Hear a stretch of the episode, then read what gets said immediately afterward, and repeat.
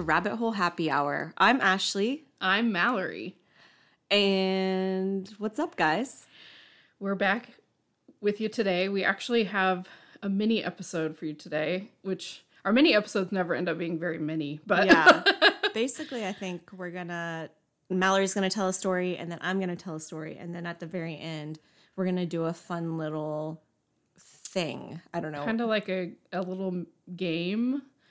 Um, well, should we say what it is just in case somebody wants to stick around for it? Yeah. Okay, so it basically I had Brent, my boyfriend, pick out um old like 10 plus year old Facebook statuses that Ashley and I posted. and I'm scared. we're going to read them and try to guess who posted it. I'm honestly expecting us to do pretty well on this. yeah, I think so. I think we're gonna do pretty well. But anyway. But yeah, so basically we're doing a mini episode this week because I'm wrapping up some things on my story. There's still some stuff that hasn't happened yet, technically. So we're gonna be recording that next week. Um, when everything is kind of wrapping up. Should you tell them what you're doing? I mean, it's probably pretty obvious. Yeah, do you I can say it. I don't yeah. know. It's up to you. We can cut that. um, no, it's okay. Um, I am doing the Murdaugh family murders. Obsessed. Oh my god. It's It's crazy. insane, you guys. And there's so much, so much. We both have been watching all of the trial. Yeah. like psychopaths. And so that's the reason why I'm waiting is because closing arguments will be this week. So in the trial. So I don't know that we'll have a verdict, but I can at least give you the full trial coverage, I guess. So Yeah. So we'll get to see each other two weeks in a row. Woohoo. So yeah. Anything new with you? Not really. I just hung out with the family this weekend. We're recording on a Sunday again because I was out of town with my family for a bit. The same old, same old. Watching Yeah. the Murdaugh trial, and Yeah. that's about it. That's pretty much what my life has been too. Except last night, I went to my coworker's house yesterday just to go. Um, well, she had bought these uh, fiddle leaf fig baby plants, and uh, we were just kind of using it as an excuse for me to go get the plants and go to her house and hang out, you know. So I went over there, and she gave me those, and then she gave me a desert rose plant that she had also ordered, and I was like, "Oh, this is really cool." I fucking get home. I walk in the door, set the plants down on the dining room table. My cat, within two seconds, has already bit into the desert rose plant.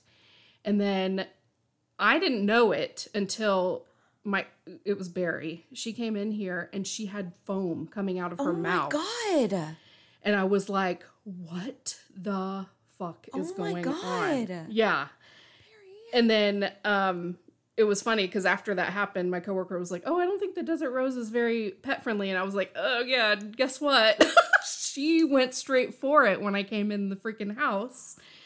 So thank Jesus, my sister Oh my god! works for the ASPCA poison control hotline.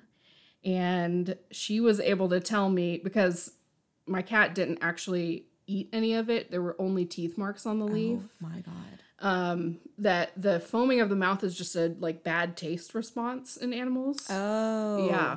Oh my god! I would think that she was having a seizure. or I know. I that's what I, I was like, what the fuck is going on? Like I was getting ready to go to the emergency vet. Oh. And she was like, she should be okay. She should be okay as long as she didn't eat any of it. And I was like, it doesn't look like anything's gone. There's just punctures. Yeah. So I monitored her last night. And then, you know, when I woke up this so morning, she was still alive. So That's so scary. I know. Poor little Barry. I know. Oh. But it serves her fucking right. Yeah, don't eat beautiful plants. Don't eat gifts. Do you see why I have no plants in here at mm, all? I mean, that's funny because literally last episode you were talking about that. Yeah. It's insane. It, I mean, it's like she knew I was walking in with a plant and she knew I was going to set it down and she immediately. I mean, it was so fast that she did it. Something I notice is cats are a lot like toddlers. Yeah. Like a lot. Yeah, they are. It's crazy. Yeah. Yeah. That's about all my life has been Mm-hmm. recently. At least I didn't have to go to the vet or bury my, bury my cat. Barry or Barry. bury my berry. Cool. do you want to? Do you want to tell us What you got? Yeah. So um, mine's pretty short. It's just something I thought was it was just a weird story um, that I put on my list of stuff to do eventually on the podcast, but there's just there's literally not enough to do a whole episode on. So um, I'm just gonna tell you this funky little story. Okay. So, anyways, so June and Jennifer were the daughters of Caribbean immigrants Gloria and Aubrey Gibbons.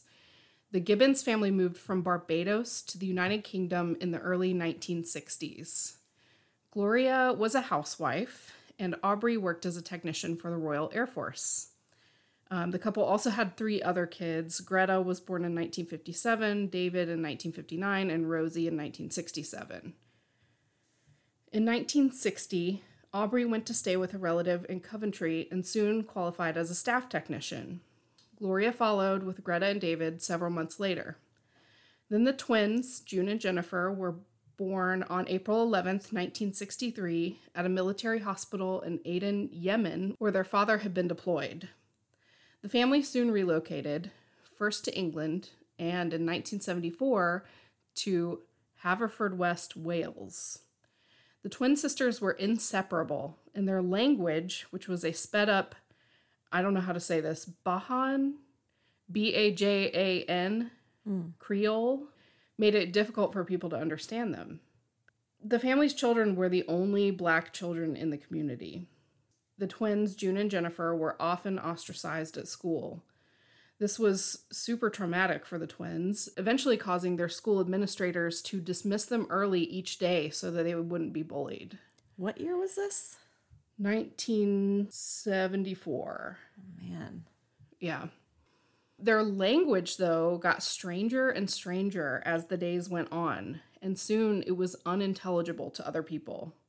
Their language, which, by the way, is classified as a type of cryptophasia, which is basically a language between twins that only twins can understand. Whoa. It's a thing, apparently. I never knew that. But it was it was also demonstrated by simultaneous actions where they would mirror each other, Ugh. do like I don't like that. That's really creepy. Oh my god. Mallory's like doing gestures and they're like very creepy. Sorry. so the twins became increasingly reserved and eventually spoke to no one except each other and their younger sister Rose. The girls continued to go to school, but they refused to read or write. In 1974, a medic giving vaccinations at the school noted their behavior and then told a child psychologist. So the girls began seeing a succession of therapists who tried unsuccessfully to get them to communicate with others.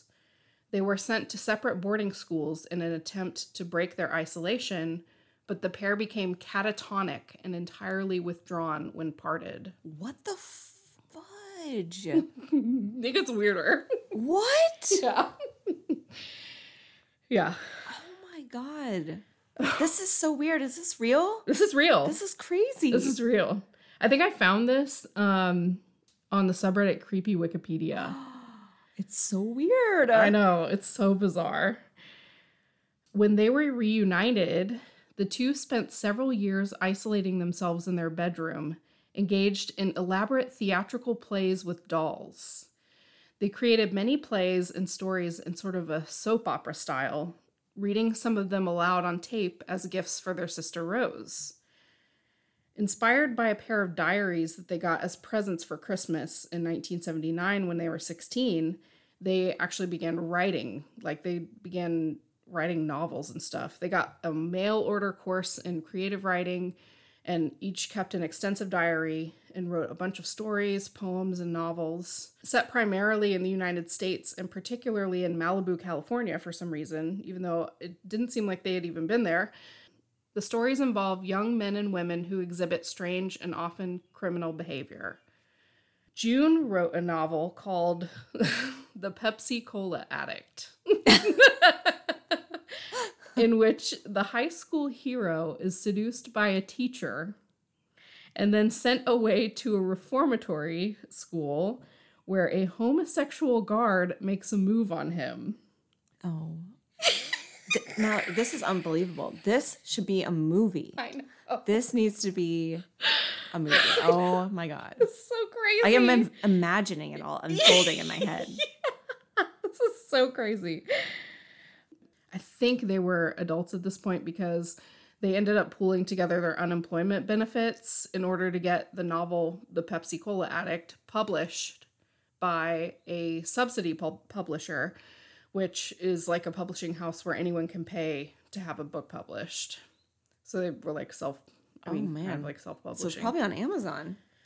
yes, the Pepsi Cola Addict is available hmm. to the public. In Jennifer's work called The Pugilist, a physician is so eager to save his child's life that he kills the family dog to obtain its heart for a transplant. What the fuck? The dog's spirit lives on in the child and Oh. ultimately has its revenge against the father. Oh my god. Brilliant. I know. Brilliant. that definitely sounds like a Stephen King book or something. Oh my god. Jennifer also wrote Disco Mania, the story of a young woman who discovers that the atmosphere of a local disco incites patrons to insane violence. Oh. these stories, I like. I I, want to love- read these stories. I love these plots. Yeah. These I'm going to buy these books. Oh my god. I think the only one available is Pepsi Cola Oh Addict. man. Yeah. And then Jennifer followed up with The Taxi Driver's Son, a radio play called Postman and Postwoman, and other short stories. In their later teenage years, the twins began using drugs and alcohol. In 1981, the girls committed a number of crimes, including vandalism, petty theft, and arson, which led to their being admitted to Broadmoor Hospital, a high security mental health hospital. The twins were sentenced to indefinite detention under the Mental Health Act of 1983. They remained at Broadmoor for 11 years. Placed on high doses of antipsychotic medications, they found themselves unable to concentrate. And Jennifer apparently developed tardive dyskinesia, which is a neurological disorder resulting in involuntary repetitive movements. Oh, gross. Sick. Just No. imagining that like creeps me out. But yes, it, it already is super creepy. yeah. Their medications were apparently adjusted sufficiently to allow them to continue the copious diaries they had begun in 1980, and they were able to join the hospital choir, which I guess was a thing. But they lost most of their interest in creative writing, which is sad. Yeah. because they they were killing it, in my opinion. That's not they were so creative. yeah. Stay um, away from drugs. Yep. And crimes. Yeah. Don't do crimes. The case achieved notoriety due to newspaper coverage by journalist Marjorie Wallace of the Sunday Times. Wallace later wrote a book about the two called The Silent Twins. According to Wallace, the girls had a long standing agreement that if one died, the other must begin to speak and live a normal life. Oh my god. Yeah. How? they just i guess they were doing it on purpose i mean i don't know yeah that's the only A thing i can think Lifetime. I don't even know how to describe that. A game for your whole life. yes just fucking with people like hardcore Oh my god. it's insane during their stay in the hospital they began to believe that it was necessary for one of them to die and after much discussion jennifer agreed to make the sacrifice of her life In March 1993, the twins were transferred from Broadmoor to the more open Caswell Clinic in Bridgend, Wales. On arrival, Jennifer could not be roused. She was taken to the hospital where she died soon after of acute myocarditis, which is a sudden inflammation of the heart. But there were no evidence of drugs or poison in her system. Did she kill herself with her mind? I don't know. It's almost like the twin bond was so strong that they, Yeah. she just She decided just to like die. knew. Yeah, yeah. That's crazy. It is super crazy. During the investigation, June revealed that Jennifer had been acting strangely for about a day before their release to the other hospital. Her speech had been slurring, and she said that she was dying. On the trip to Caswell, she had slept in June's lap with her eyes open. On a visit a few days later, Marjorie Wallace recounted that June, quote, was in a strange mood. She said, quote, I'm free at last, liberated, and at last Jennifer has given up her life for me. Like you were like waiting for it to happen, waiting for your twin who you had this huge bond with. I don't understand any of this. I need this to be a movie I know. or like I'm going to read that book. yeah, I this is so intriguing. What the hell? yeah. She also described it as a tsunami, washing of her sins and being free of her sister. And then Jennifer was buried at St. Martin's Cemetery in Haverford, West Wales. After Jennifer's death, June gave interviews with Harper's Bazaar and The Guardian. Is she normal? like speaking English and She was speaking normally now that she was free of her sister? Because of the pact they made. Wow. Isn't that Crazy? Yeah. um, by 2008, she was living quietly and independently near her parents in West Wales. She was no longer monitored by psychiatric services, has been accepted by her community, and sought to put the past behind her. A 2016 interview with her sister Greta revealed that the family had been deeply troubled by the girl's incarceration when they first gone to the mental health hospital. Mm-hmm. She blamed Broadmoor for ruining their lives and for neglecting Jennifer's health. She had wanted to file a lawsuit against Broadmoor, but Aubrey and Gloria refused, the parents, saying it would not bring Jennifer back.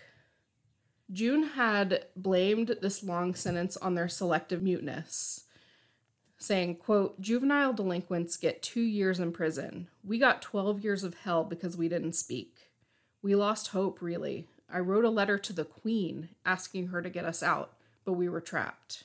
And really, that is all I know about this case. The Pepsi Cola Addict is the only accessible work by either of the Gibbons sisters, which actually remained unavailable for purchase and held in only five libraries in the world until October 2022, when it was republished as a limited edition print by a publisher named Cashin's Gap as a side note, it will also be published as a paperback in May 2023 by MIT Press. Oh my god.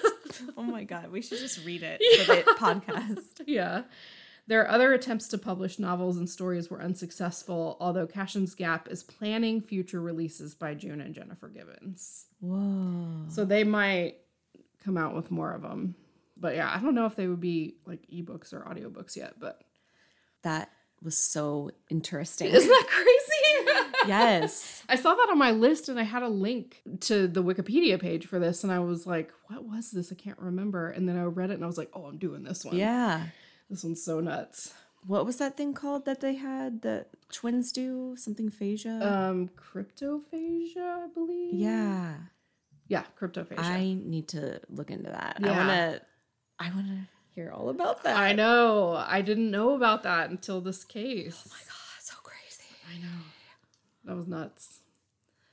I can't believe that they just were like, okay, one of us has to die, and then the other one can be normal for the rest of our lives. And then they just died. why don't you just decide to be normal for the rest of your lives Yes. instead of what? It's I mean, there's obviously some mental health issues going on with them. when you started this story, I thought it was going to be a story about uh, what's it called, like folie à deux. What's where? Mm-hmm. Oh, what's it called? I don't know what that is. Hold on, I'm gonna look it up.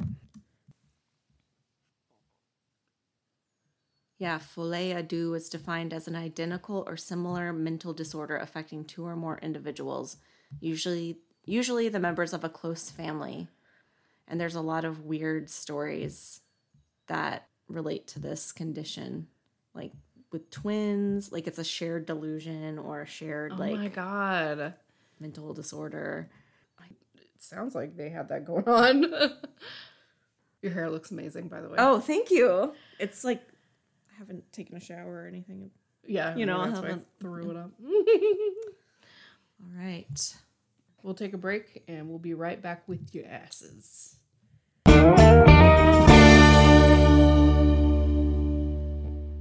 And we're back. We're back. So this story has been one on my list for a while, and I've been dying to tell it to Mallory, but I didn't know if it was long enough for a full episode, and I didn't want to do it a disservice with a minisode, but I ended up having a mental crisis in writing a seven page story. I was like, um, mine's like not even three pages long.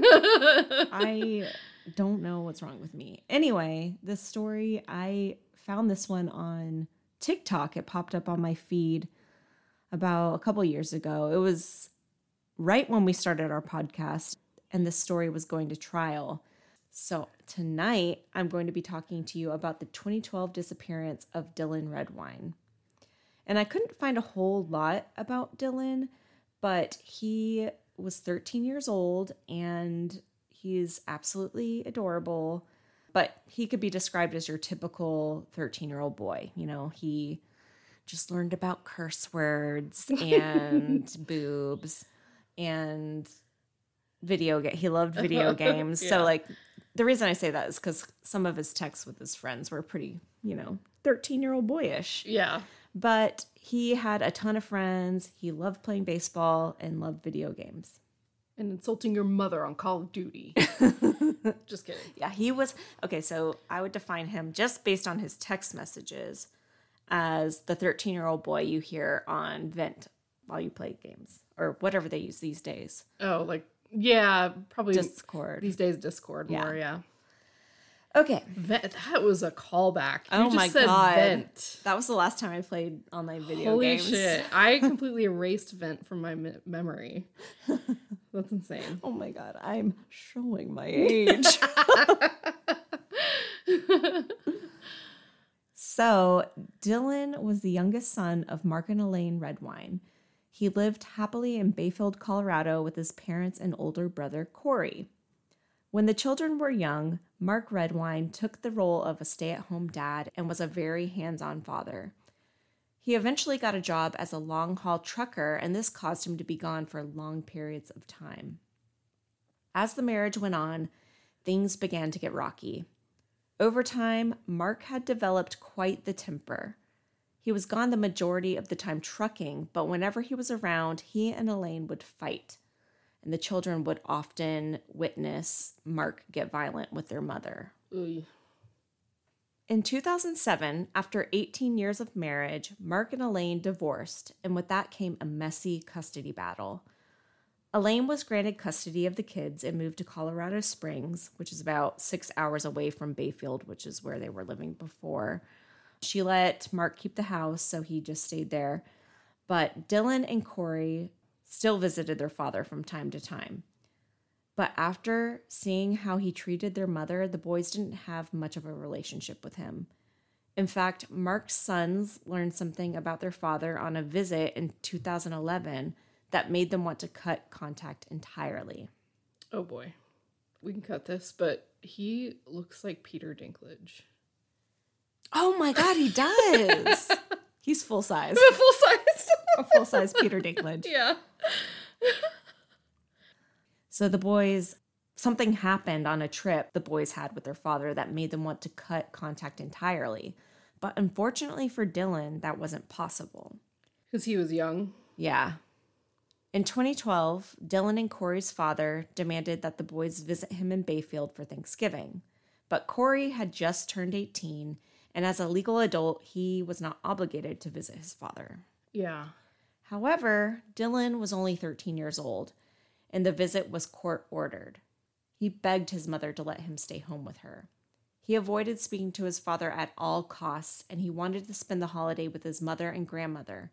His grandmother was recently diagnosed with an illness, and it was probably going to be her last Thanksgiving. So he really, really wanted to stay home. Plus, his mom and stepdad had just bought a new house, and it was going to be like their first Thanksgiving in this new house but he was court ordered to go see his dad on Thanksgiving. He wasn't excited about it. You know, his father's house was in Bayfield, which is basically the middle of nowhere, like in the mountains of Colorado. Oh, okay. And he wouldn't really have much to do. Elaine wanted to keep Dylan home with her, but she was told that if she didn't comply with scheduled visits, that she could be prosecuted for contempt of court. Oh God. So against her better judgment, she, you know, sent him off. So Mark booked Dylan's flight to Durango and notified his mother via email. And as you can see, he is a total prick. And I have an email up here from Mark. He says, By now you should have received Dylan's flight itinerary. As you know, Dylan has failed to respond to all of my communication attempts, so I will have to rely on you to inform him of his travel. Also, since you have failed to address any support issues you may have, I expect all his needs are being addressed, so all the monies in his personal account are not needed. Oh my God. The way he's talking to her, like Yes. she's an employee or something. Exactly. That's exactly what it sounds Ew. like. Yes. Ugh. So you can kind of get a vibe of who this guy is Yes. from this email. On November 18th, Elaine dropped Dylan off at the airport. She was worried as it was his first time he'd be flying by himself and there had been some flight cancellations and delays. But Dylan was great about keeping his mother updated via text.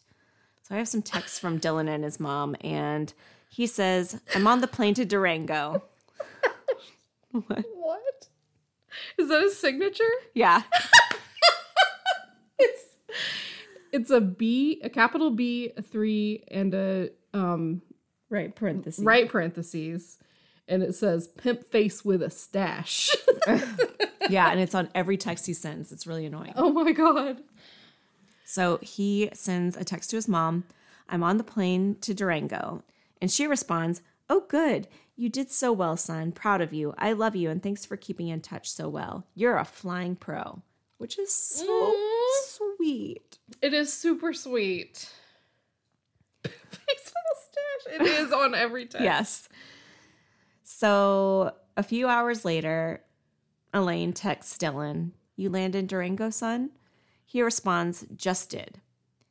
She says, Oh, good. I was worried. You're very late, but glad you're safe. Make your dad wait, lol.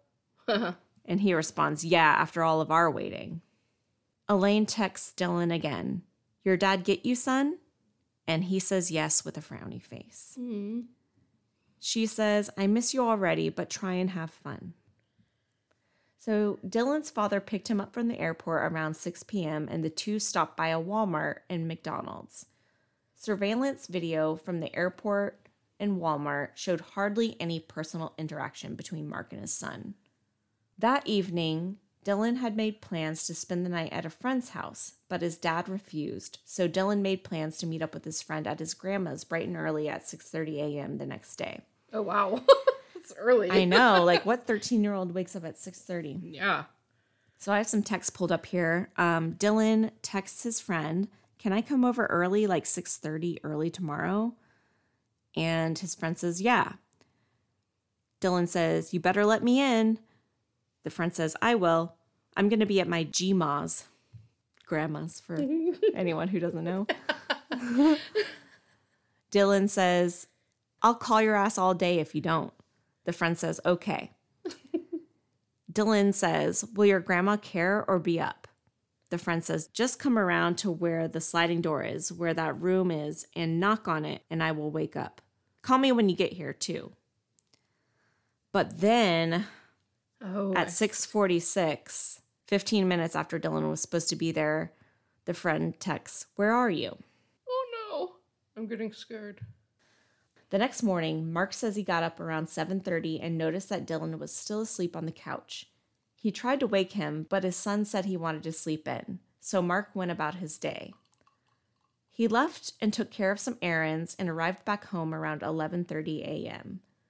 When he returned, Mark claimed Dylan was nowhere to be found.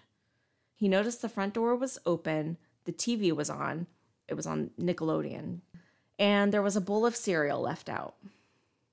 Mark figured Dylan had left to go meet up with his friend since his backpack, cell phone, and fishing pole were gone. So, what does Mark do? He decides to take a nap for a couple hours. Are you serious? Uh, no, sir. 13 year old son. Dude. They're in the middle of nowhere. What does he think he's doing? So yes, he decides to take a nap. And when he woke up around 1.30, Dylan still wasn't home. So Mark tries to I'm so mad right now. Yeah. Your child is gone. Yeah. And you are in the middle of nowhere. And he's like attached to his phone and he didn't like tell you or text you or Yeah. So did Mark know that he was going to his friend's house? Maybe he thought, I'm not sure, but I assume so since he said that he probably went to his friends. yeah, yeah. Also, when he was trying to go spend the night with his friend, he didn't go because his dad said no. So Oh, that's when they made plans for the next day. So I, I assume he knew that. So, well, anyway, keep going, keep going. Okay. So he woke up around 1.30 and Dylan still wasn't home. So Mark tries to text him. Then he tries to call him, but there is no response. So around 3 p.m., he leaves and goes out and looks for Dylan. He drives to a couple of Dylan's friends' houses and they haven't seen him. In fact, the friend he was supposed to go see said he hadn't been able to get a hold of him all day. Oh my god. So at this point, Mark says he starts to panic. He goes to the police station, and while there, he texts his ex wife, Elaine, asking if she'd heard from Dylan. I have the text pulled up here. Okay. Elaine, I'm wondering if you have heard from Dylan. I've been trying to reach him all afternoon. Elaine responds, It's really worrying when I'm seven hours away and I get a message like this from you. I haven't heard from Dylan today. Where did you leave him or last see him? Can you imagine getting that text? I cannot even. That would be. I would be on a plane. Yeah. I mean, I'm leaving so much out of the story. This guy is so against his ex-wife. Like Oh, it was really- bitter. Oh, like okay. just getting him to the airport. Oh my god. It- if you guys really want to dig deep, you can, but like this guy is a jackass. So she was like really worried. Oh my And god. who knows, maybe he's just playing a mind game and he's fine. Right. So Mark says, I went to town for errands and he was fine. I am just concerned and thought you may have heard from him. Elaine says, Was he at the Vallecito house? I'm concerned as well. Please let me know when you find him. Mark says, Yes, at the lake, and I will. So I guess Vallecito is the lake, and they might have like a house out there. I don't know. So oh. Elaine says, It's weird that he would just up and leave. Does he have his phone? Mark says, I agree, which is why I'm asking if you have heard from him. You already made that clear, dumbass. Yeah. I assume he does, and why I have sent him texts and called. What I don't know is if he has a charger. Elaine says, I'm terribly freaked out that he's roaming around in the dark. I think we should call the police. And Mark says, I didn't want to freak you out, as I'm sure he's fine, but don't think I am not concerned. I just left the Bayfield Marshal's office and headed back to the house. And Elaine says, Did you get into a fight with him or something? How long has he been missing? Mark says, No, we talked and everything is fine. Several hours. So he says he's it's several hours from then. And it is pretty late at this point. So I'd say it's a little bit more than a several hours. It's Yeah, it's like almost 5 p.m. at that yeah. point. it- anyway. Elaine responds, Well, it's not fine. He's missing. She says, Have you heard anything from Dylan? You said you called the marshal's office. They have no record of you calling them. Have you heard from him? And he says, No, and I'm extremely concerned at this point. I just left Tristan's house and he has not seen him, waiting for the sheriff to call back. I'm doing all I can, and I will let you know the moment I hear from him. Elaine says, He wouldn't just leave, he would have called me. I am so suspect of you right now. How could he just disappear? And Mark says, It's just like you to blame me. Right now, the best thing for him is finding him. I just spoke with the deputy. His fishing pole is missing, and the deputy is on his way up. He asked that I search the property, which I will do now. I know this is difficult, but we gotta believe he is okay. And Elaine says, When was the last time you talked to him? And Mark says, This morning. Elaine says, Are you looking for him? What are you doing to find him? You seem so nonchalant that our kid is missing. You talked to him on his cell this morning or when you left the house? Did you talk to him at all today on his cell phone? And Mark says, I personally spoke with him this morning. The sheriff is here now. I'm doing all that I can. So I am just kind of appalled at this point that there's this many text messages and that they didn't just fucking call each I other. I know. what? Maybe she did and he just didn't answer. He is that much of a prick. That's what I was thinking too. Was maybe he just was like, I'm not talking to this bitch. this is how little they communicate. He says, The police have advised me that you're on your way. There are canine units on the way and following up on a friend that I'm not familiar with. And then the last text she sends is, Any news? What's this friend's name? So obviously, Elaine panicked immediately. Why was he asking her where Dylan was? Dylan was with him. She was six hours away in Colorado Springs. Yes. She immediately notified the police department, and apparently they said that he had never actually called. Oh my god. She hopped in the car with Dylan's brother Corey and headed toward Bayfield. She made the six hour trip. Holy shit. They arrived late that evening and immediately went to the police. They formed a search around Mark's property and searched until 3 a.m. Investigators and search party volunteers noticed that Mark didn't assist in the search and the lights in his house had gone out by 11 p.m. This was a red flag for police. Uh yeah. Most parents would be out searching at that hour and would never call it a night and turn out the lights. Nope. Especially when your child could potentially be lost in the woods trying to find their way home. Oh my god, this guy. No one had received a call or text from Dylan, which was very strange because he was always on his phone. In fact, the last text received from Dylan was sent around 9:37 p.m. the day prior to his friend, confirming he'd be over at 6:30 a.m. the next day. At 6:46, his friend texted Dylan asking where he was and received no answer. He texted him again later in the morning and nothing. So this wasn't sounding good. No. The police were able to confirm that Mark was in fact running errands between 7:30 and 11:30. He went to the payroll's office, he went to his divorce attorney's office, and then he stopped at the post office to mail a child support check to Elaine. They asked what he and Dylan did the night prior, and he said they stopped by Walmart where they bought a movie that they planned to watch that night. They got dinner at McDonald's and went home and tossed around a Nerf football and roughhoused a little bit. Mark said he thought Dylan must have walked to his friend's house that morning while he was out running errands, but his friend lived almost six miles away. In the mountains, Oh my god. in November, in Colorado. Yeah. Elaine immediately knew her son wouldn't do this, but police thought it very well could be a case of a runaway. Maybe he just didn't want to be at his dad's house, so he left. Police always assume runaway first Yeah. though. Yeah. Always. He's 13 years old. I know. Oh God. If, He's a baby. I know. If the police told me that my kid had run away, I would be like, no. And you know your kid better than they do. Like, yes. but they always assume that first because they have to I guess what is the time period? That you have to wait at least like 24 hours to report them missing or something. I have no idea. it might vary state to state. Yeah. But Elaine knew this was not what Dylan would do. He would have called her. He would have responded to calls and texts. Mm-hmm. A search and rescue team started to comb the woods immediately.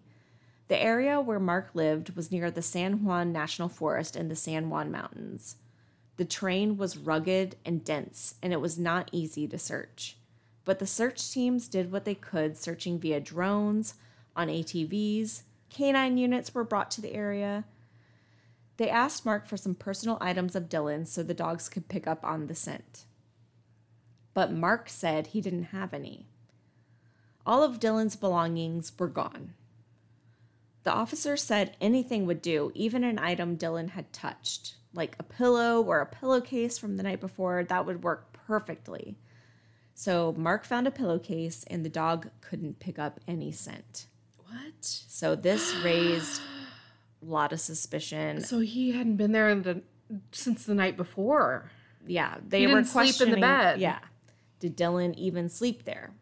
Oh my god. And Mark had said he had slept on the couch, but like the pillow that he brought them, Yeah. there was no Yeah. scent of him to be found, Oh my god.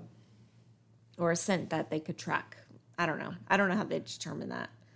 Elaine couldn't shake the feeling that Mark did something to Dylan, which is Yeah, pff, I can't shake that feeling. but it's crazy that like I mean you have your thing with your ex-husband. He sucks. Like he's really fucking talks down to you. He's terrible. But like if you think he did something to your child, that's crazy. Like yeah.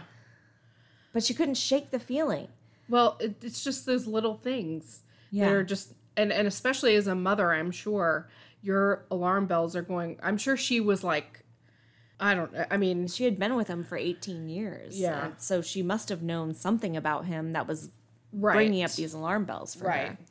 Um, but she just said his story was weird. First, he said that Dylan left with a fishing pole, but Dylan didn't even know how to fish and couldn't even thread a line. He also said that Dylan left Nickelodeon on the TV, and Elaine knew that Dylan was more into MTV these days. He didn't watch Nickelodeon anymore. He was like older, you know. Yeah. He didn't. that was too kid cool. stuff. Yeah. Obviously, duh, mom. Elaine commented that Mark didn't even know his own son well enough to make up a good lie. yeah. Wow. Days after Dylan was reported missing, another one of Mark's ex wives spoke to investigators. She shared some disturbing conversations she'd had with Mark in the past.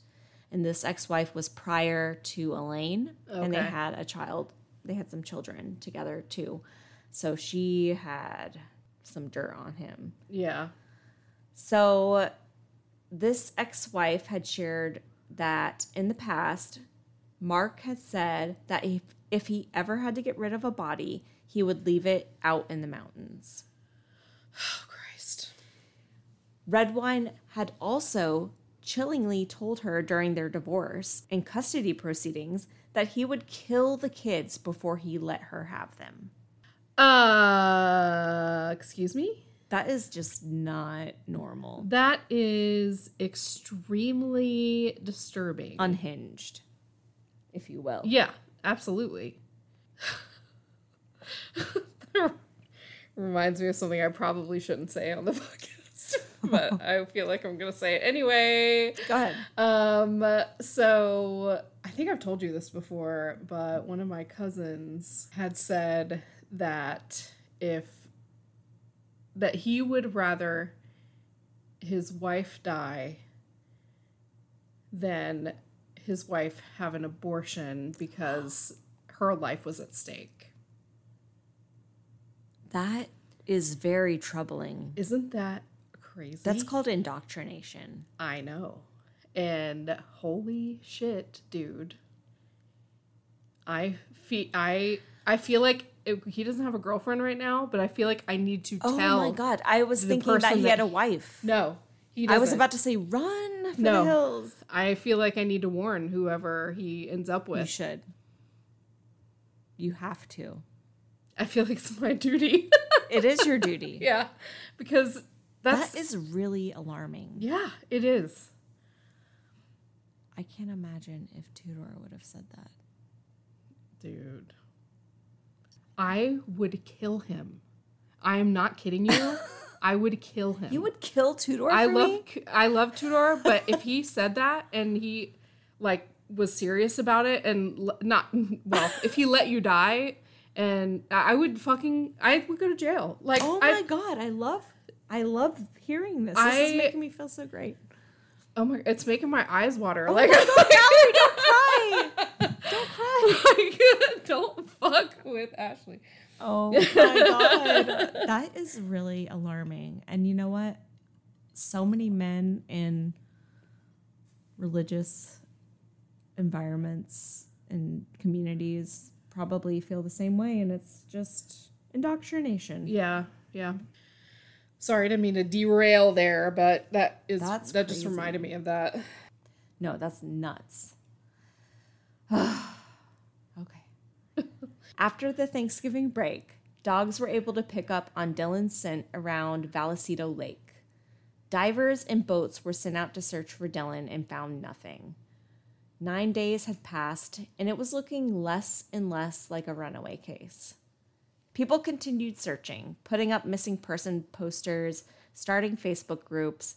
The news of the disappearance spread across social media, and a $50,500 reward was offered for any information that could lead to Dylan, all of which Mark contributed nothing. Of course. Around this time, Elaine began to speak out about her suspicions about Mark, and he continued to say he had nothing to do with Dylan's disappearance. Both parents appeared on the news, Elaine airing her suspicions and Mark saying he wants the focus to remain on Dylan and denying his involvement in his disappearance. Yeah, he's probably still going to bed at 11 p.m. every night and not fucking worrying yeah, about. not worrying at all. You'll see what he's up to soon enough. Oh God.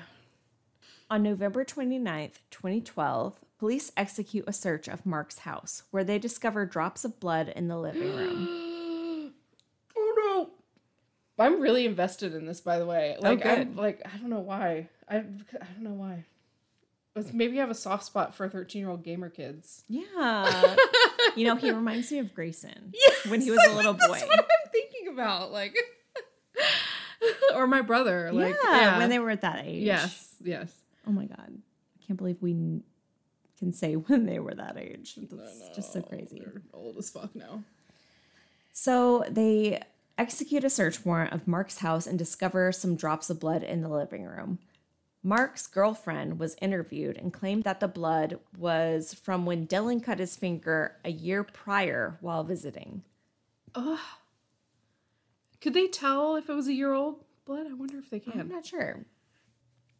Police took a cut from Mark's rug where Dylan's blood was found and also took Mark's devices and his truck. They brought the family in for routine questioning. When they interviewed Mark, they assured him he wasn't a suspect. They just had to do their due diligence. But Mark didn't take it that way. He was defensive from the jump. The detectives ask Mark about the blood in the living room. They ask him if Dylan got hurt somehow, and Mark mentioned that Dylan had a really bad cold sore and it was bleeding. So the cops are like, Great, we can corroborate that by talking with his mom. We can talk to the flight attendant. We can just like make sure that he had a cold sore. Like they can confirm that. Right. And at that point, Mark backpedals and he says, Well, actually, I think he actually got hit in the mouth while we were tossing the Nerf football and it You split his lip. You think? That's not something that you think happened. That's something you know happened. Okay, he said he got hit in the mouth by this Nerf football and it split his lip. Mm-hmm. So super suspicious. Yeah. So both he and Elaine were asked to take a polygraph. Elaine passed and Mark failed Oh, I'm surprised. badly. Oh boy. But the police never followed up with any reason or any data to back up the polygraph or anything like that. So, I mean, polygraphs. Uh, I mean, if you fail, you're not arrested. Like, no, it's not. I mean, I don't know what the point is, really. it's to trick people into confessing. Yeah, Honestly, I think that's pretty much what it is. Yeah, it's like a, um, it's like an intimidation tactic. yes, exactly. Just as the search was starting to look more like a recovery mission, things had to come to a stop. The ground was covered in snow and ice, making it impossible to search for the boy. The story was making headlines all over the country, and the entire community was adamant about finding Dylan. But Elaine needed to keep Dylan's story out there while the search was on pause. So on February 26th, 2013, the family goes on the Dr. Phil show. On the two hour long episode, Elaine and Corey talk about all the vigils, fundraising efforts, and search parties that they'd organized and how Mark hadn't contributed to anything. Nothing at all. He hadn't even come, he didn't participate, he didn't, donate, Dude. he had no part of anything. his son, Corey, tells Mark that he's dead to him. He doesn't love him anymore. He hates him because he didn't care at all about Dylan. Yeah. Like, he wasn't a part of any of it. He didn't care. And he was just like so furious that. And he also admitted that he thought Mark had something to do with it. I mean, it's the most enormous red flag if you're not participating in the search for your own child. Yeah. It's like Scott Peterson. This Yeah. reminds me so much of Scott Peterson. So things are very tense with Elaine and Mark on the show. And Elaine tearfully begs Mark for more answers, but Mark is defensive and claims he doesn't know what happened to Dylan. He's like literally sitting here on the Dr. Phil show, like, Elaine, you're of course you're blaming me. Like, oh my god, it's Oh my god. cringe to watch. At this point, Dr. Phil makes a suggestion. What's his suggestion? He suggests that Mark take a lie detector test. Like, not at that moment, but the next day. And Mark agrees. So the next day, Mark shows up for a polygraph test, which would be performed by a professional and not in front of a studio audience. But Mark decides to change his mind. Uh, And Dr. Phil flips his shit. oh, does he really? Yes. He is just going off like, why wouldn't you take a polygraph test? Like, all parents take polygraph tests when their kids are missing. You pulled us out here saying you would take it and now you're not. Like, why wouldn't you do it? Like, just clear your name, get it over with. Yeah. Well, he's already failed one. Yeah. the polygraph examiner told Dr. Phil that Mark was the first parent of a missing child that had ever refused to take a polygraph in his experience. Wow. Once things warmed up, a massive search was conducted on a 12 mile stretch around Middle Mountain Campground, which was around the property of Mark Redwine. Then, on June 25th, 2013, they found something human remains, and they were able to confirm they were Dylan's. No. And they didn't find much. They found a leg bone, a clavicle, a toe bone, a shoe, a sock, and some other clothing items that he was wearing. Oh no. And the spot where they found all of this was eight miles from Mark's home in a densely forested area of Middle Mountain. I am so sad. Dylan's cell phone and backpack were never found. The medical examiner was unable to determine whether the cause of death was a homicide or an animal attack. oh wow. That August, police obtained a warrant to search Mark Redwine's house again. They brought cadaver dogs that alerted in the home and in Mark's truck. Oh. They discovered traces of Dylan's blood in the living room, on the floor, on the couch, and on the corner of the coffee table. In August of 2015, police announced that Dylan Redwine was murdered and that his father, Mark, was a person of interest due to his inconsistent behavior. But Mark continued defending himself in the media and posting his theories of what happened to Dylan on Facebook. Dude, you're just gonna be digging your grave at that point. And Mark had a lot of theories. One of his theories was that Dylan was kidnapped and his bones were placed near his home to frame him. Sure. Sounds like mental illness to me. Yeah. Another theory was that Dylan ran away and was shot by hunters. Mark even went up to that area and filmed a video of himself showing how things could have happened. And he posted it on his Facebook page. At this point, you're doing too much. You're doing a little too much now. Exactly. All of this playing out in public was brutal for Elaine, Corey, and everyone who cared about Dylan. Also, it was extremely weird that he kept pushing all these crazy theories. He's he literally wouldn't go search for him, but he's gonna make a go out and make a video Yeah. of like it, seriously, dude. about how it could have happened. Yeah. without his involvement. Also, I have pictures up here of the blood evidence found on the scene. And I looked through all the crime scene photos, and this man was a straight up disgusting slob. Really? He smoked in his house. Ugh. He had um, cigarettes put out on the tables, ash all over the place. Look, you can see on his couch matches. Lit Oh, is that what that is? I was wondering what that was. Yeah. It was disgusting. This man is Yeah. gross. If you smoke in your house, you're disgusting. I'm sorry. I'm saying it. Do you remember when there were smoking sections in restaurants? Cracker Barrel. yes. In every restaurant. in every restaurant. Yeah, I do. I do remember that. It was not that. I mean, it was like relatively speaking, is not that long ago. 2005. Yeah. I remember for sure. Yeah.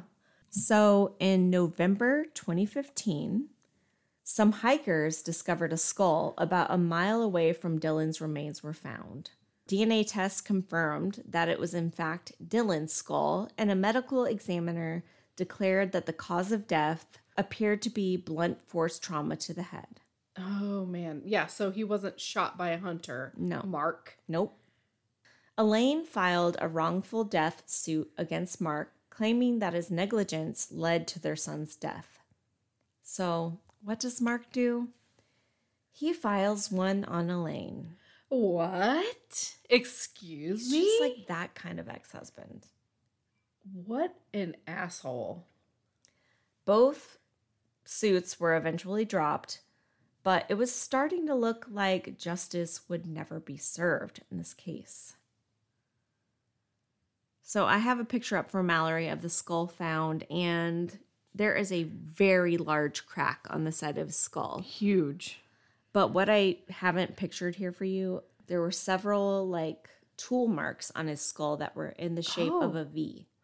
And that signifies that it was like a knife, not Really? a bear claw or an animal tooth or anything like that. Oh. There was like knife marks in his skull. Oh my god.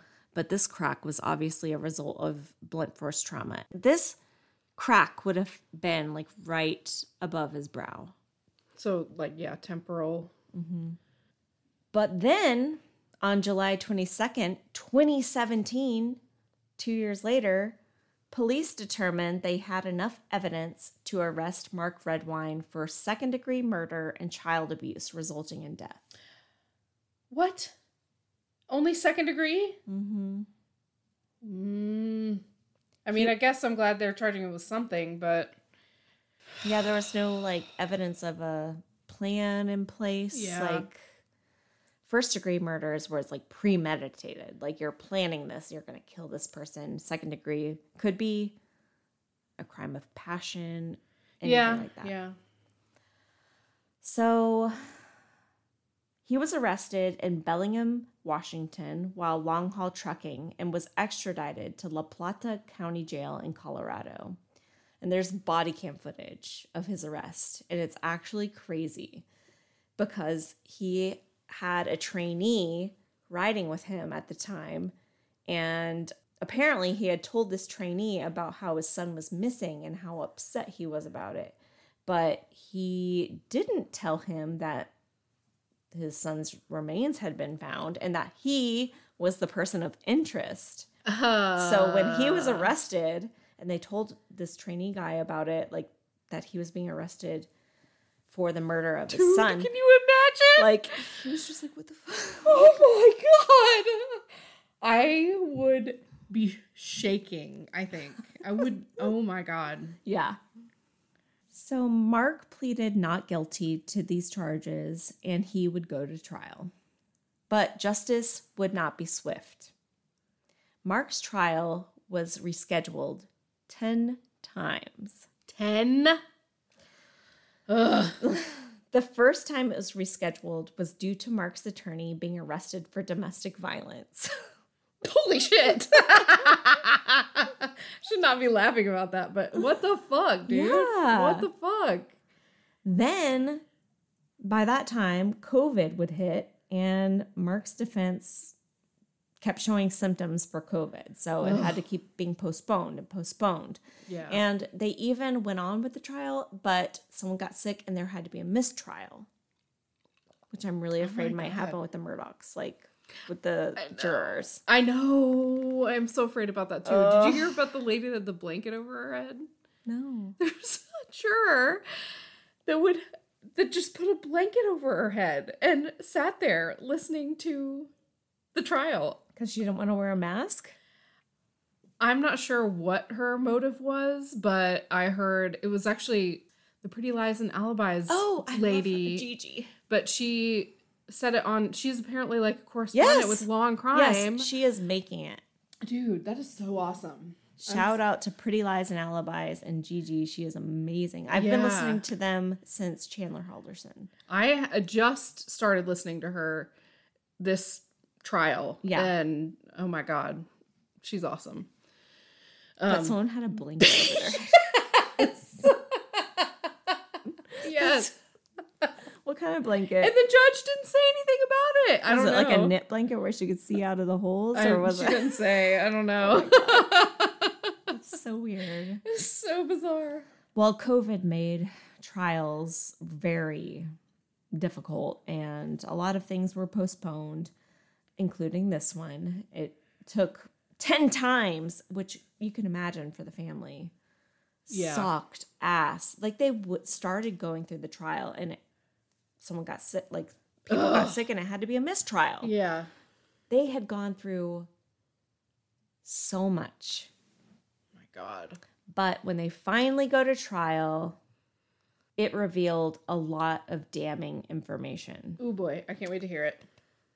The prosecution claimed that evidence proves that Dylan was murdered on Mark's living room floor by blunt force trauma and knife wounds. They claimed that Mark then decapitated Dylan and spread his remains in the mountainous region around his home. Oh no. Blood was found all over the living room, and dogs hit on the smell of decomp in Mark's car, on his clothes, and all over the living room. And Dylan's brother Corey's testimony would reveal a motive. What?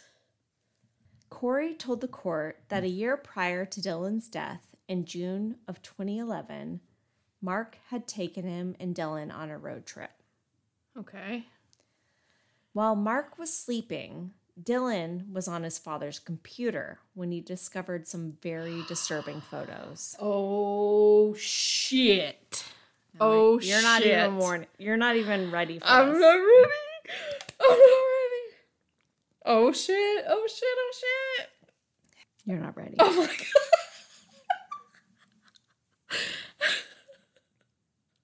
Content warning. This is extremely disturbing and appalling. Oh god. So there's not anything violent or gory or anything like that, but if you're eating, just pause until you're finished and your food is digested Oh Christ. because this is like vomit inducing. Are you okay? Are you ready? yeah, I'm ready. I'm ready. Okay. Okay. I'm nervous. I'm. Okay. So, Dylan, while on this road trip with his dad, and his dad sleeping, he was on his computer, and Dylan discovered some very disturbing photos. So, after he found these, he grabbed his older brother and took him into the bathroom and locked the door and showed him what he found. The photos were selfies of their father. oh god. He was wearing a brown curly wig, a red lacy bra, and a diaper fully loaded with shit. oh my god.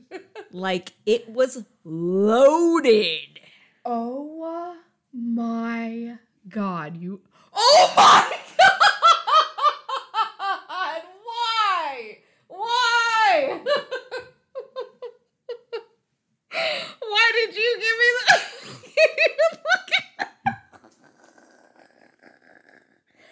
Look at Oh my god. can't like I keep looking at it and I can't stop. I don't know. Tell us what you're seeing here. Oh, this is rough. Oh my god. This is really oh my god. Uh, so I can't get over this. It's Mark Mark. Oh, in the first picture, he's wearing a bra, red lacy bra, and he's got a look of what would you call that? Seduction. Seduction or ecstasy on his face, but it's really disturbing and gross. And then the second picture is a diaper that's leaking crap out of it. Ashley felt like she should show me the, the diaper full of shit. And it's not just full, it's coming out of the diaper.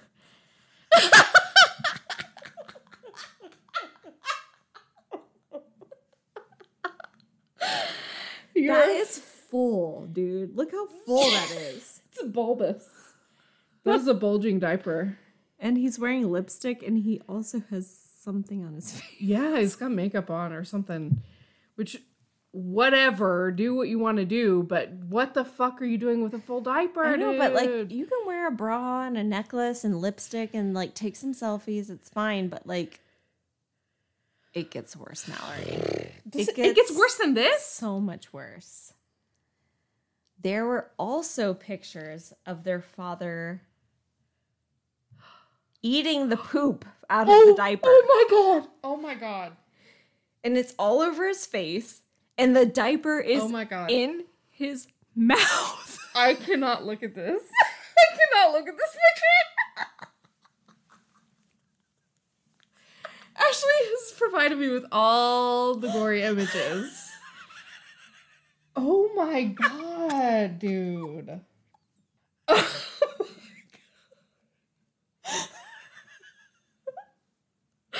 can't believe you're doing this to me. you love it. Oh, is that that's the diaper? Yes. Holy shit. I can't think about it too much or I'm gonna gag. Tell us what you're looking at, Mallory. Um, I'm trying not to look, but it's a photo of him munching on the diaper. And then another photo of him licking the shit out of the diaper with But this isn't like turds. This is like diarrhea. soft stool. Yes. How do you do that? This is Intentionally. Soft serve, if you will. Dookie. so in the first photo, the diaper is fully in his mouth. It looks like he's sucking it, maybe. It does. It also kind of looks like he has a really long mustache for some reason.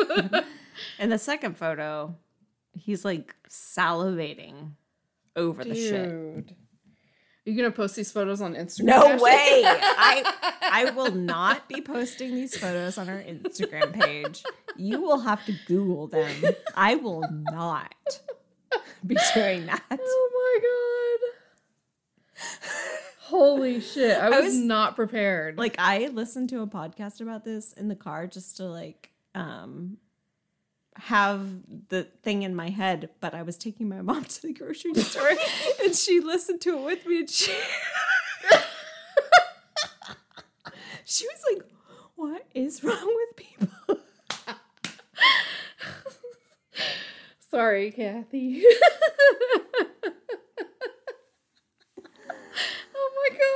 Oh my Okay. god. Woo. Okay. Can we change this? Yes. Jesus. the boys were obviously shocked and disgusted and totally freaked out and scared and like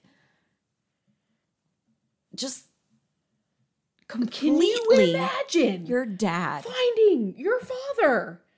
Pictures of your father doing that. eating Can you imagine? out of a diaper wearing a bra and a wig and who cares about that? Like okay cool. But I- eating shit their own shit. Reality would be turned upside down. Like, what the fuck? so i'll tell you how it affected them. Oh, um basically they were completely freaked out like scared yeah. because it's like so disgusting. Corey took pictures of the pictures on the computer which is what i showed you And so they quickly put everything back the way it was. And that was the day Corey and Dylan lost all respect for their father. No shit, man. More than a year later, in early August 2012, Dylan and his father were on another road trip. While on this trip, Dylan repeatedly called and texted his brother Corey, asking him to, quote, send the poop pics of Papa. Oh my god. He wanted Corey to send him the pics so he could confront his father and show him that he knew who he really was. Dude, that's brave. But Corey did not want to fuel the fire, so he refused to send the pictures to Dylan. However, when Mark texted Corey an angry text, Corey decided to send the pictures to his dad saying, Hey, beautiful, you are what you eat. Look in the mirror. That's the ultimate burn, dude. And Mark freaked out and begged Corey to promise never to show the photos to Dylan, that he had been through enough. And apparently, Dylan wanted to show these to his dad because his dad was talking shit about Corey and his mom, saying they were a bad influence. And um, yeah, so wow. The prosecution thinks Dylan may have confronted Mark about the pictures when they arrived home and he flew into a rage, killing Dylan. Corey testified about how severe his father's temper was. He said he was a mentally ill alcoholic, but that he knew exactly what he was doing. They argued that ever since, Mark had been lying to police and trying to divert attention away from him. Mark denies that the photos are him and claims that Elaine was responsible for the photos. Of course. He blames everything on his ex wife. How would she be responsible for those photos, dude? You can't Photoshop Dookie in that Oh, quality. is she a graphic designer? I don't think no, she is, right? even if you are a graphic designer, you cannot you cannot make that amount of dookie detail yeah, possible. Yeah. And AI wasn't around back then. So, Oh, we should try AI, like make a man munching on a diaper filled with diarrhea. Mark's defense attorney argued all of the evidence and claimed that Dylan ran away and was probably attacked by a wild animal. He claimed that Elaine orchestrated rumors and was adamant about framing Mark. The trial lasted for about five weeks, and after six and a half hours of deliberation, the jury found Mark Redwine guilty of second degree murder and child abuse resulting in the death of a child. He also received a misdemeanor for tampering with a dead body, which Elaine could not believe. Can you believe tampering with a dead body is a misdemeanor? I had no idea. In Colorado, it was at that time. That's crazy. But she fought to have the law changed. She, Oh, wow. She was like, this needs to be a felony charge. yeah. She could not believe that such a thing would not carry criminal charges. She eventually succeeded, and this law actually affected the Chris Watts case, No way. which happened in Frederick, Colorado in 2018. Yeah, that's crazy. Yeah. Because Wow. he could have received a misdemeanor for tampering with the dead bodies, but Yeah. now it's a felony. So, Mark Redwine was sentenced to the maximum amount 48 years in prison. 48. I mean, how old is he though? I mean, I guess he's but appeals and shit and time served and He's already filed an appeal. Yeah. And a lot of people do think he's innocent, but most think he's guilty. Yeah. So, that's my story. That was really good. I mean, poor Dylan. He found this incriminating or whatever you want to call it. em- Incriminating. embarrassing more than embarrassing, I don't know. Uh, disturbing. you know, collection of photos of his father and his dad kills him over it. And he is the cutest little kid. He is so cute. oh my god. That was good. I was invested the whole time. Great. That was very good. I'm really glad that Mark got what he deserved. This disgusting piece of literal shit. yeah. He looks like a shit eater. he does look like a shit eater. My sources were the Durango Herald, the Gazette, the Journal, and court records. So, yeah, baby. That's Yeah, it. Baby. Well, we have a treat for you guys if you've stuck around this long. Yeah, if you guys don't want to hear any personal things, if you're all for the like details and facts, just sign off now because things are about to get weird. I'm scared a little bit. okay. I am too. Okay. Are you ready for this? Yeah. Like, Okay. explain again what Okay. what happened. Yeah, what we're gonna do is so I had my boyfriend go on Facebook and look at our profiles like at least 10 plus years ago and just pick out posts that we made. And I had him, you know, write down who said each thing. And I'm gonna read the statuses and then we're gonna guess who said each one. Okay. oh my god. This is gonna be so embarrassing. This is already so stupid, and I know who wrote this first one. Okay. So the first one is when I was little, I used to think jingle bells went, quote, bells on bobtail ring, making spirit sprite. Quote, end quote, ha ha. That's you for sure. What year me. was that? Oh, he didn't put the years. I Oh, know. man. I don't know. Okay. Yeah, that was correct. So the second one is I like green eggs, but the ham is disgusting. I like my green eggs scrambled, please. Instead of ham, give me steak. I honestly have no clue who said this. I think that was me. You think so? Let's find out. It was Ashley. what are you talking about there? Probably Ambien. Oh, right. I have no idea. Okay, this one's interesting. I don't know who the who this one is. I'm giving up on No Shave November.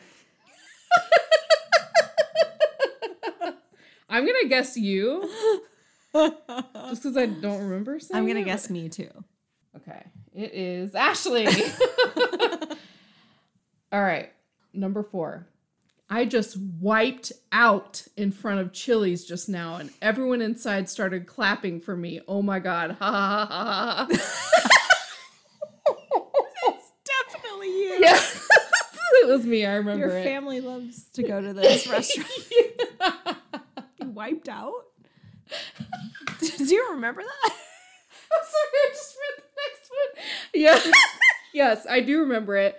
Somebody stood up at the table and started clapping. It was like right in Oh. front of this big table that was in front of the front window.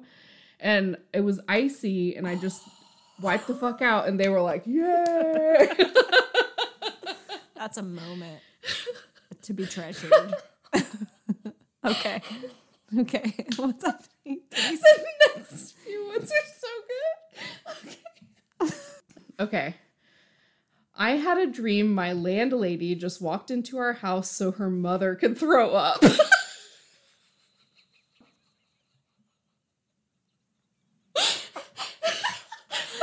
I think that's you. I think it's you. It was actually oh it was I don't remember that.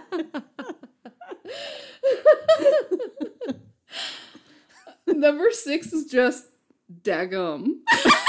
That's totally you. Yeah, it was me. oh my god. next this is fire. This I is hope so much I hope people don't hate us. I know. Number seven is I'm bored and ugly. Crying emoji. That's absolutely 100% me. I'm gonna I'm gonna guess you as well because I don't know if I would have posted that. Yep, it was Ashley. this one is um, a toss up. So it says, I saw Bill Duty's young adult son at the grocery store just now. I'm going to say, I think it was me. I think it was you. Because I almost remember seeing somebody that looked like Bill Duty. Yeah, it was me. well, explain who Bill Duty. so, Bill Duty, there was this blog, and it was Bill Duty's blog. Is it real? I don't, I honestly don't think it was real, but I thought it was real for a very long time. Bill Duty was like this redheaded dude who would post pictures of him and his wife. Kind of looked like Mark Redwine. Yeah, a little bit, but with red hair. Mm-hmm. Yeah. And I don't even remember. He just would write about his life and his wife. but it would always be something ridiculous. Yeah, it would just be like something so dumb. And I don't know why, but we became obsessed with Bill Duty. okay. The next one. The next one is Larry David is like an old Jewish male version of myself.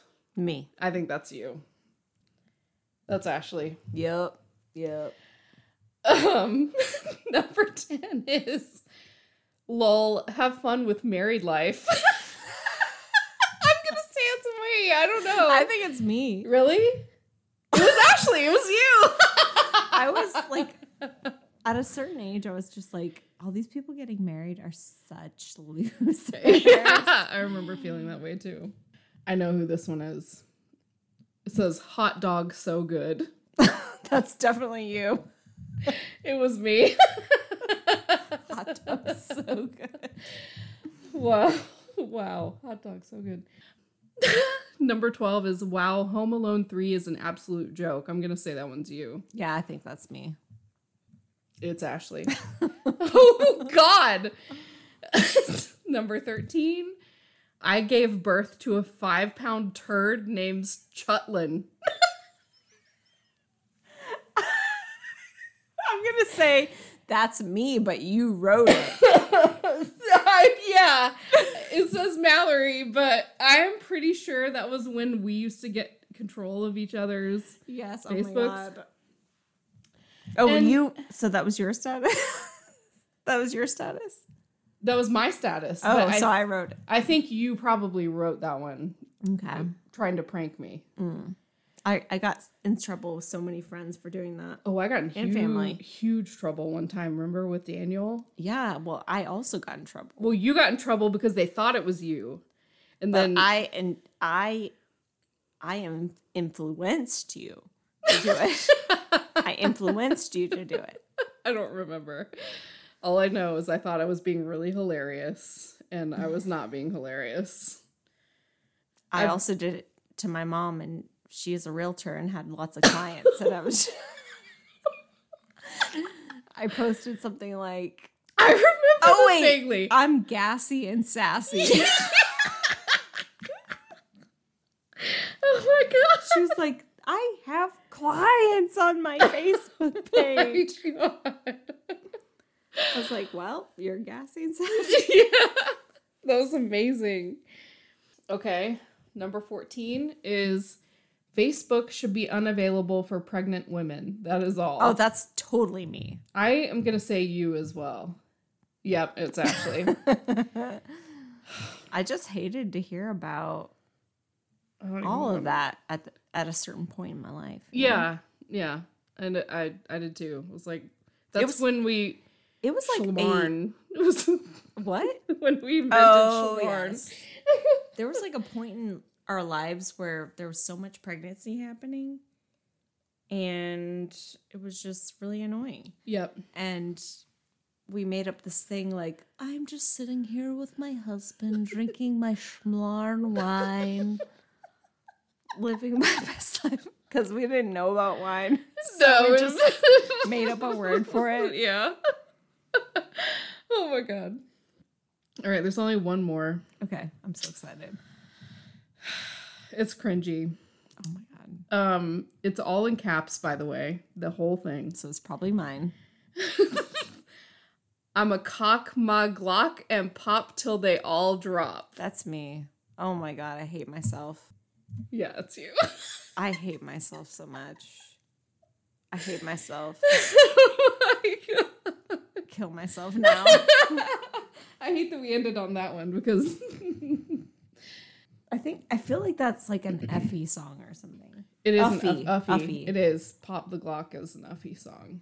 I don't know. I sent it to you not that long ago. I was like, "Do you remember this song?" Yes. Ugh, it's terrible. it's the worst. It's literally the worst quality music you could ever hear. I remember it was bad then, but I was like, this is cool. So Yeah, I for like some it. reason it was cool because she was like on the label with all these other cool. yeah, like- I was like, oh, so this is what's happening now. I'm Right. cool listening to this, but I know it's really bad. yeah. Anyway, guys, this was our mini episode, which is probably not mini at all. It's an hour and forty-seven right now. Well, pre-edit. Anyway, yeah, so as always, you guys can find us on the internet. We're on Instagram at Rabbit Hole Happy Hour. Um, we have a Facebook group, Rabbit Hole Happy Hour, that you can join and discuss things that you would like to discuss. Um, yes. We would also love, we would actually love if you would leave us a five star review and a very kind, kind commentary on Apple Podcasts and Spotify. yeah, It just like rejuvenates my body. it really does, especially when we get like We have- criticism. we have had several one star reviews. Um, if you have any criticism to share with us, which we are open to, we want to totally learn, and because we're literally doing this from nothing. Like, Yeah, if you're a lawyer, anything related to technicalities, we would love to learn. You know what my mom told me the other day?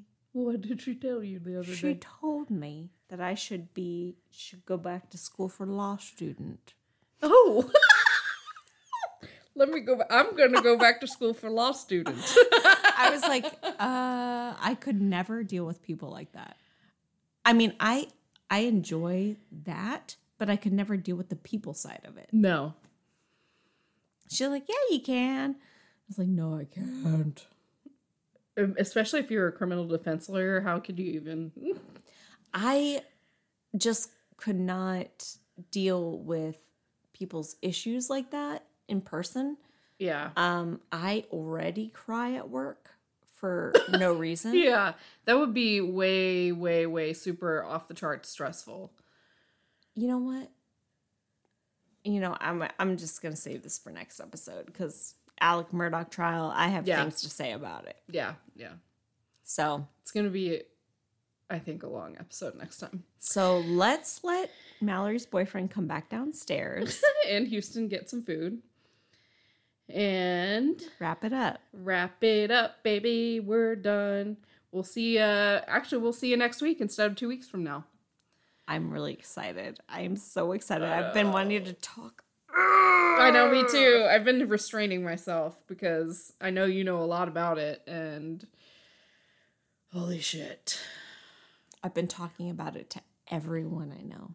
oh my god. And they're probably like, shut the fuck up. Well, next week we can finally talk to each other about it. Okay, great. All right, it's a date. We'll see you guys next week. Have a good one, and we'll talk to you later. Bye bye. Bye.